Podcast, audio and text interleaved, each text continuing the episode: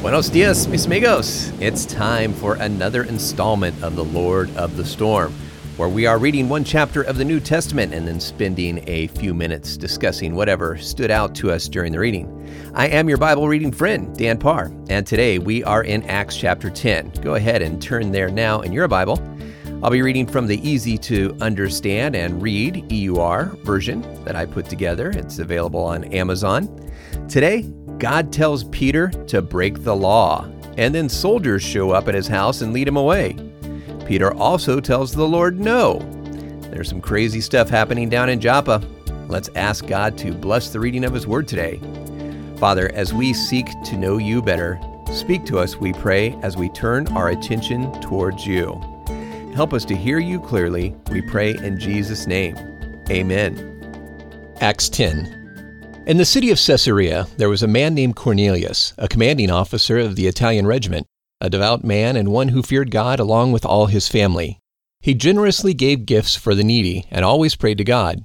At about three in the afternoon, he clearly saw in a vision an angel of God saying to him, Cornelius. He fixed his eyes on him and, being frightened, asked, What is it, Lord? The angel said to him, Your prayers and your gifts to the needy have gone up as a memorial before God. Now, send men to Joppa and get Simon, who is also called Peter. He is staying with a tanner named Simon, whose house is by the seaside. After the angel left, Cornelius called two of his servants and a devout soldier from those who continually serve him. He explained everything to them and sent them to Joppa. Now, the next day around noon, as they were on their journey and getting close to the city, Peter went up on the rooftop to pray. He became hungry and wanted to eat. While the meal was being prepared, he fell into a trance he saw heaven open up and a container coming down to earth like a giant sheet let down by four corners. In it were all kinds of four footed animals, wild animals, reptiles, and birds.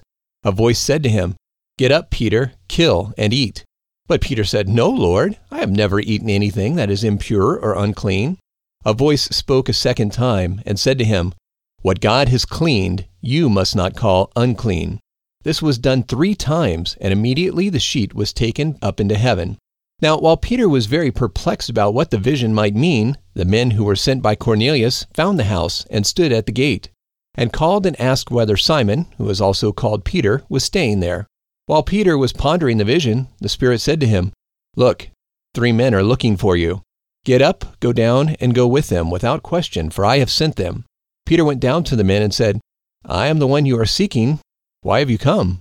They said, Cornelius, a commanding officer, who is a righteous man and one who fears God and is thought well of by all the Jews, was directed by an angel to invite you to his house and to listen to what you say. So he had them come in and stay for the night. The next day, Peter and some believers from Joppa got up and went with them. On the next day, they entered into Caesarea. Cornelius was waiting for them and called together his relatives and friends. When Peter entered, Cornelius met him, fell down at his feet, and worshipped him. But Peter raised him up, saying, Stand up, I am also just a man. As he talked with him, he went in and found many people had gathered. He said to them, You yourselves know it's against Jewish law for a Jew to join himself or come to those of another race. But God has shown me that I shouldn't call any man unholy or unclean. So I came without question when I was sent for. So, I ask you, why did you send for me? Cornelius said, Four days ago I was fasting until this time, and at about 3 p.m., while I prayed in my house, a man stood before me in bright clothing and said, Cornelius, your prayer is heard, and your gifts to the needy are remembered in the sight of God. Send your servants to Joppa and ask for Simon, who is also called Peter. He is staying in the house of a tanner named Simon by the seaside. When he comes, he will speak to you. So right away I sent my servants, and it was good of you to come. Now, we're all here and ready before God to hear all the things that have been commanded you by God. Peter opened his mouth and said, Now I see that God doesn't show favoritism, but in every nation he looks for those who fear him and does what is right by him. The word he sent to the children of Israel was the good news of peace by Jesus Christ. He is Lord of all. You yourselves know what happened, which was taught throughout all Judea, beginning from Galilee after the baptism which John preached Jesus of Nazareth was appointed by God and through the Holy Spirit with power, went about doing good and healing all who were oppressed by the devil, for God was with him. We are witnesses of everything he did, both in the country of the Jews and in Jerusalem, and how they killed him, hanging him on a tree. But God raised him up the third day and revealed him, not to all people, but to witnesses who were chosen beforehand by God, to us who ate and drank with him after he rose from the dead.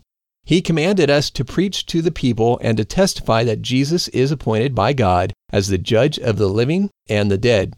All the prophets testify about him, that through his name everyone who believes in him will receive the forgiveness of their sins. While Peter was still speaking these words, the Holy Spirit fell on all those who heard.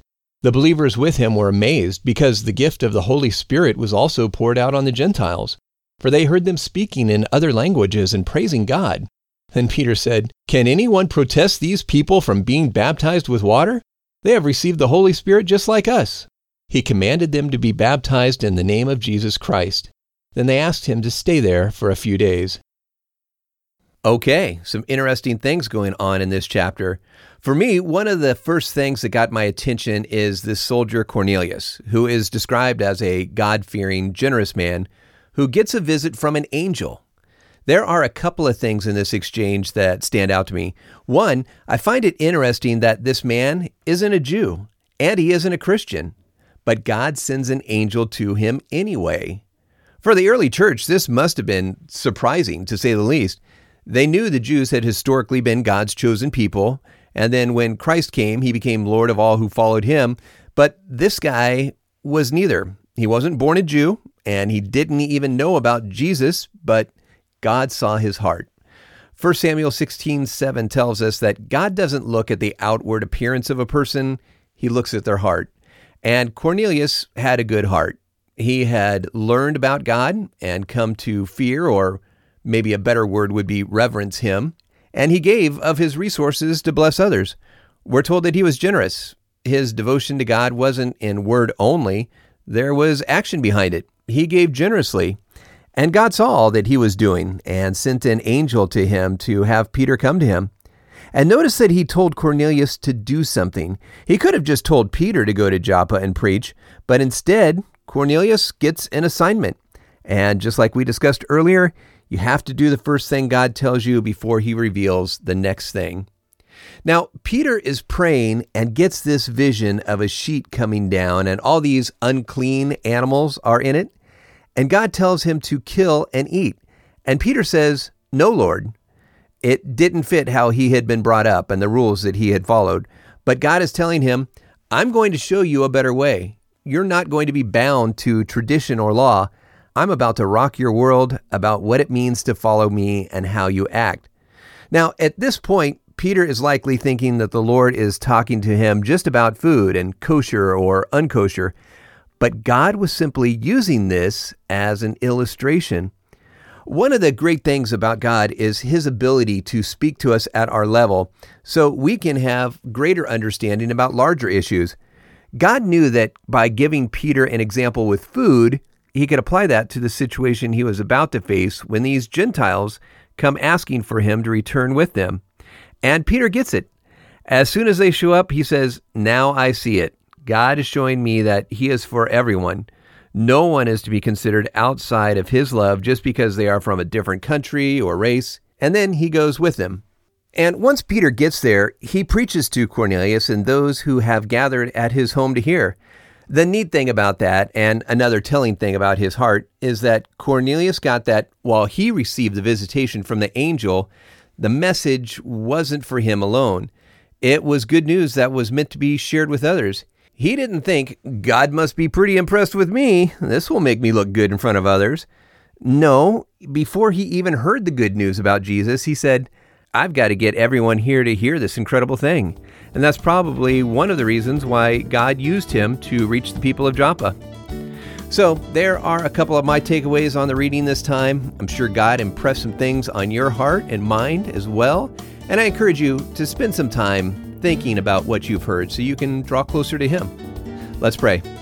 Father, thank you that you see our hearts and speak to us in a way that we can understand. As we go through our day, send us reminders of your word and use them to draw us closer to you and to share the good news of Jesus with others. Work through us, we pray, in Jesus' name. Amen. Once again, thanks for stopping by. It's always a pleasure to spend a few minutes a day with you, and I pray God will richly bless you today. Have a great day. God bless.